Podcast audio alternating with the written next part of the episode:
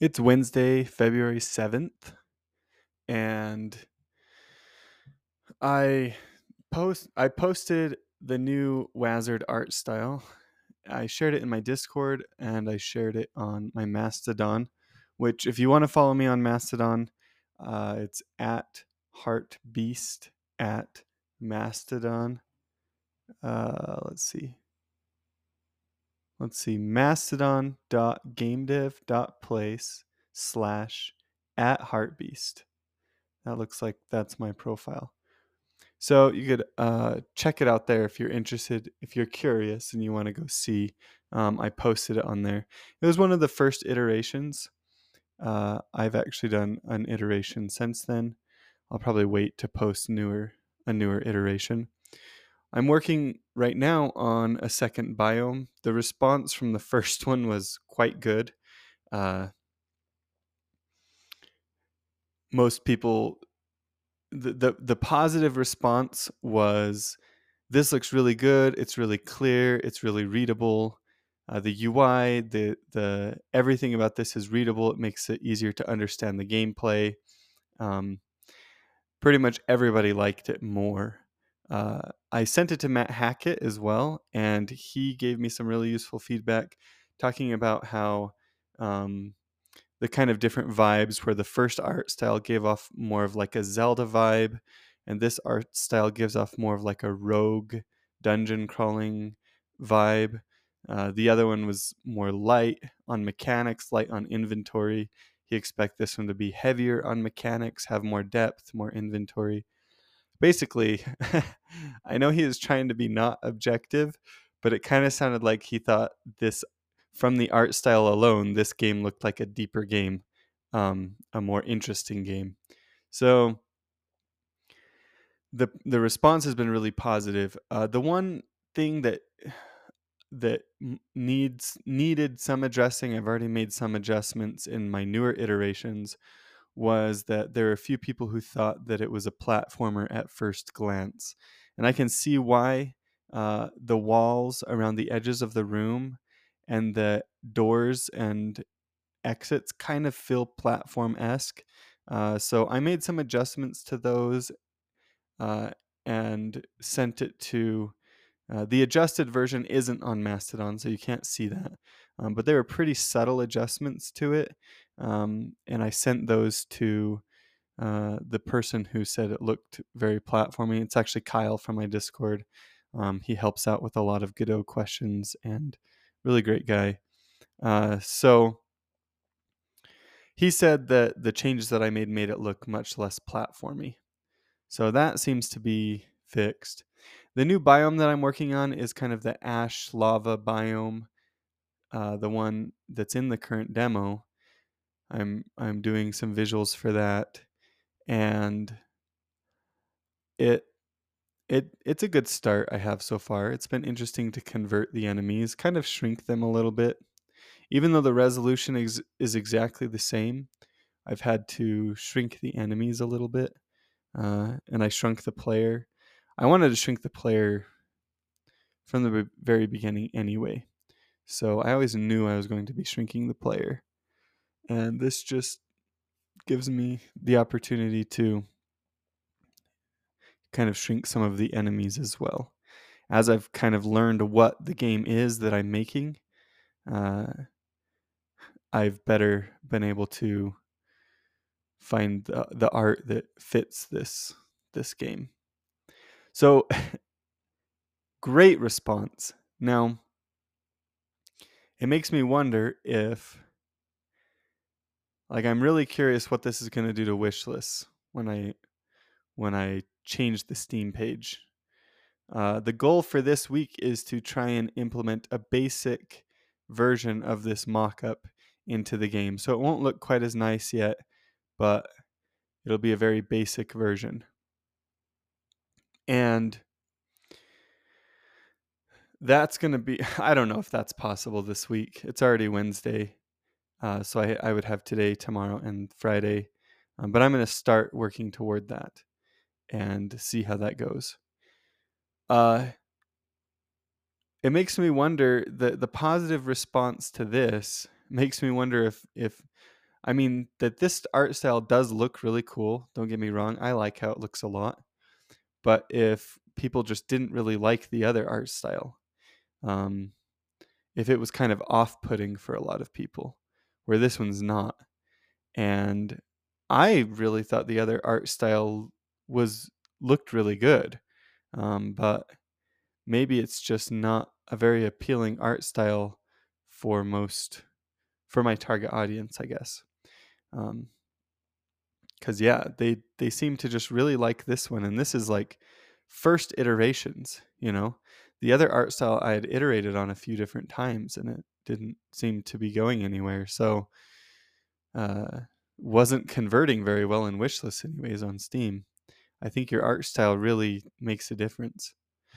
We'll see how much this moves the needle if I'm able to uh, implement this into the game and see how it how it feels in game because right now obviously I just have a mock-up so there's still quite a bit of uncertainty around how I'm going to implement this how I'm going to get it all working uh, but once I kind of work through that I'm curious to see what it's going to do to my wish list on my Steam page and I'll make a YouTube devlog about the new art style and implementing it and I can do, you know, the cliche title of my the art for my game sucked, so I remade it or whatever.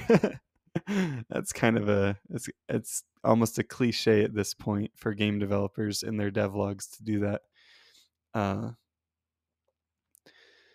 but yeah, uh, the other thing that I've been thinking a lot about lately, and this is uh, slightly unrelated, um, but I've been thinking about my turn-based course. I had some I had a student who asked some really good questions about the way that I've got the inventory set up with resources and saving and loading, and it kind of turned into a big rabbit hole that I jumped down uh, over the last few days, um, helping them with their questions, resolving that.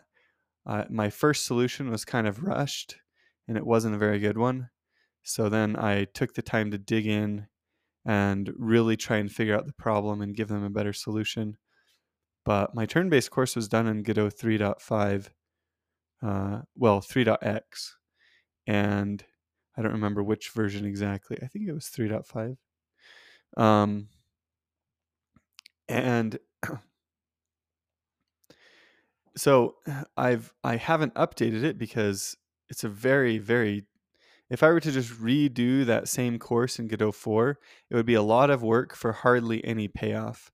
And the reason is because, uh, from a student's perspective, it's already an intermediate course. And so, students who should be taking that course, students who are already at an intermediate level, um, can generally translate between engines. So they can actually take it in Godot 4 without very much effort. Uh, so a lot of my students have been just taking the course in Godot 4, which makes sense. But with all the issues around um, the from the question, it's made me consider whether at some point, so don't get your hopes up. I'm just thinking through this right now. At some point, if I were to redo that course, um, and it wouldn't be what I would do is probably not do the same course. I probably wouldn't use the same assets. I wouldn't, it would be a completely new turn based course in Godot 4. Um, and I probably wouldn't use resources. And there's nothing inherently wrong with resources, but, uh, and there are definitely some benefits to being able to edit them in the editor. But because of how resources work with needing to duplicate any resources that uh, you want to have like an instance of that resource and um, with saving how you have to uh, basically if you want any sort of safe saving system where users can share their save files without worry of viruses malicious software you have to deserialize and serialize the resource and at least in the current version of godot Maybe in the future they'll make some changes to that. But right now you have to do that, which means you might as well be using objects anyways, like a ref counted um, which I'm getting a little bit technical here, but you almost might as well be using object anyway, objects anyways. And and so there's nothing inherently wrong with using resources, and a lot of people use resources, and I think there's still a lot of useful places for resources. It just made me consider if because of the way you have to save them, if using ref counted, you'd get most of the same benefits without some of the confusion because they're uh, beginners definitely and even more intermediate users tend to be a little bit confused about how resources work. I'm pretty comfortable with them now, but I'm not sure that it's worth it. That's just kind of what I've been thinking the last few days. Um, so yeah, if if I do end up deciding to redo the turn-based course, it's not a course that I would really update in the future. So I would do it, I would redo it, kind of have this is how I think you should do a turn-based course. And then if Godot 5 came out, I'd just be like, well, you kind of need to translate it. Um, it's for Godot 4. Uh, you know, I'd keep it, I'd pretty much keep it out as long as it was for the long term support version of Godot, and then I'd probably remove it the minute it wasn't compatible with that. And that leads into another thing that I've been thinking about a lot lately, which is how much of your game's logic, how much do you actually want in the editor, especially if you're a solo developer? Um, having resources, resources, one of the benefits of resources is that they can be really easy to manipulate in the editor, which is extremely useful if someone on your team isn't a programmer. They don't have to dive into the code, they can manipulate the resource directly from the editor. And that's useful, it helps prevent errors. Um, I think that that benefit of resources is still extremely useful. And using the editor in general is useful if you have team members who aren't programmers and they're going to need to manipulate things in the game. But if you're a solo developer or a very small team with, you know, small teams tend to have people who are familiar enough with code, you know. Uh, I'm starting to wonder how useful it is to put stuff in the editor unless there's a visual component. Um, if if if that element of your game moves anywhere in space, or position position in space matters or position over time like for an animation if those matter then an editor is very useful and i think you should be using the editor. Otherwise i kind of think maybe it's best to just do it in code. And so that's what i'm leaning toward now um, and i'm going to experiment some with that i think in the future like what am I putting in code? What am I putting in the editor? That's a whole different topic uh, that I kind of jumped into, but it's been something that's been on my mind. How much of your game's logic or even structure um, should you put in the editor? Should you try and structure as much as you can in the code itself? And the answer to that question for me uh, is I'm leaning more toward put your structure and your logic inside of text, so inside of code, and not in the editor. The hard thing is that with Godot, there is a there are a lot of benefits to structuring stuff in the editor, and so I think maybe I'll continue to utilize though that part, you know, structuring the scene, building a scene is very useful in Godot, especially with UI. So WASarD, uh, yeah, art style, new art style is uh, seems to be widely received as being a good thing. People like it a lot. My opinion on it, as far as a workflow perspective goes, is that designing the enemies and designing the player is much easier for me. The art style is similar to Demonlock's art style, which I have a lot of experience in. I made a lot of art for Demonlock, and I got very comfortable in that art style. And so I think I'm good at it. I think it kind of comes naturally to me. It's it's kind of my own style. And I'm wondering if I just need to adopt this for any 2D game in the future. Um, but designing enemies, uh, designing the player, designing charms, uh, relics, UI, I think will all be relatively easy for me. Uh,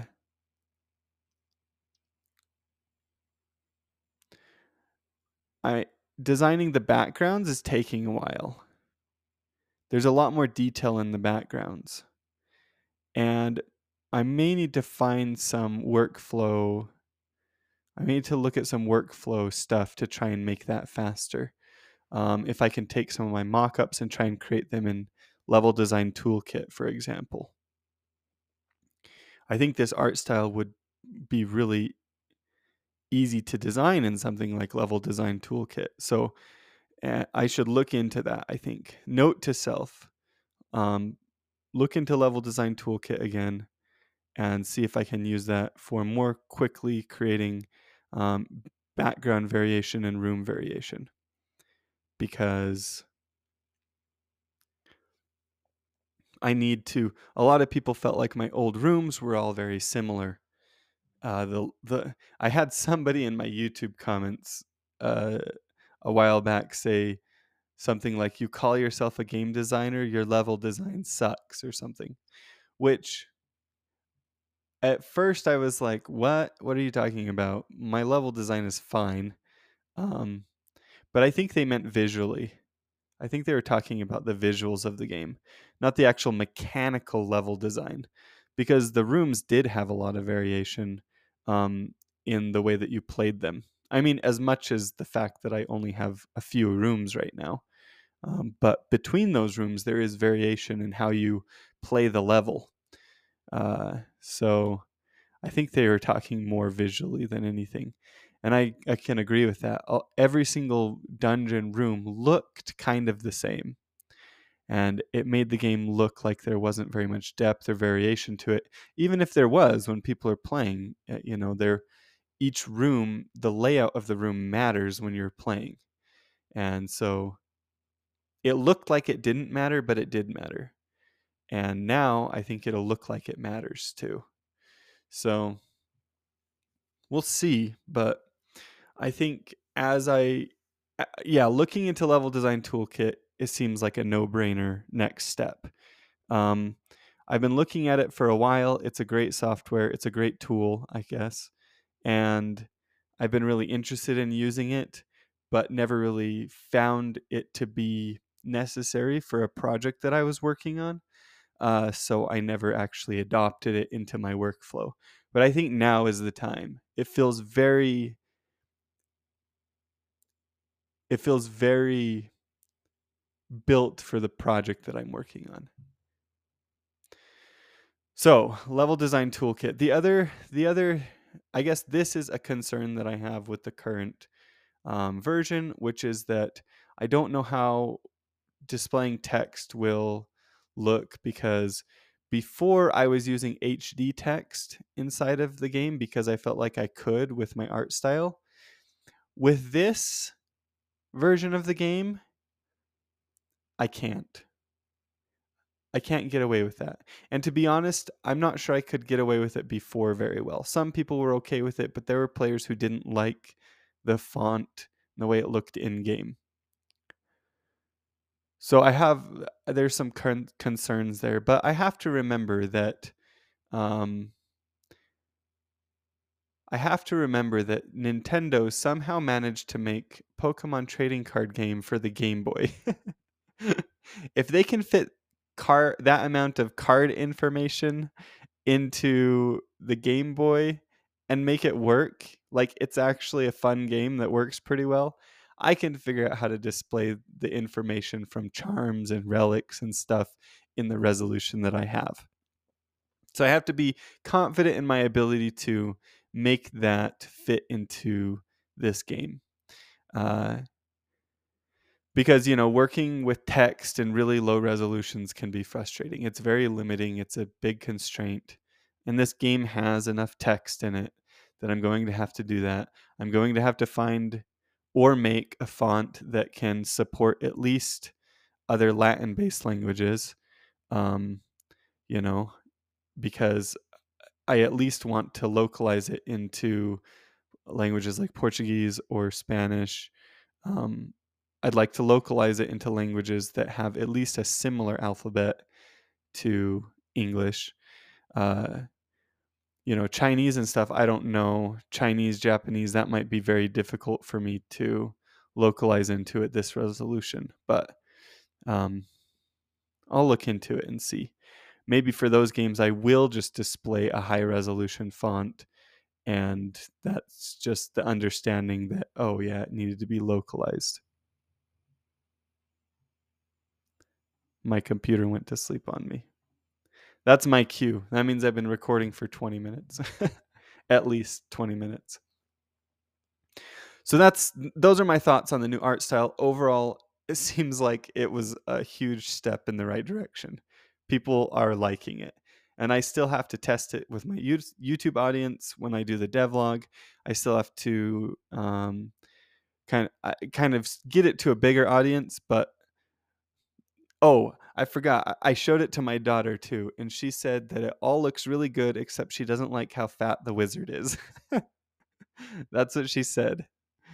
She liked the skinnier wizard, and I was trying to explain to her that this wizard just has a bigger cloak and that that's why the shape is more like rounded or it's kind of triangular, but it's just a bigger cloak. But she doesn't like the wizard. So um, but she liked everything else, and she said she really liked the new mouse rat that was in it. She really liked the bat, and she really liked all the spider webs and designs in it. So overall, she liked it as well, but she wasn't as big of a. She missed the old wizard design. Anyway, that's going to be it for this podcast episode. If you have been listening for a while and haven't wishlisted WASarD, I would encourage you to go check out my new mockup and see if the new visual style looks interesting to you. And if it does, go to Steam, give WASarD a wish list, and I will see you all in the next episode.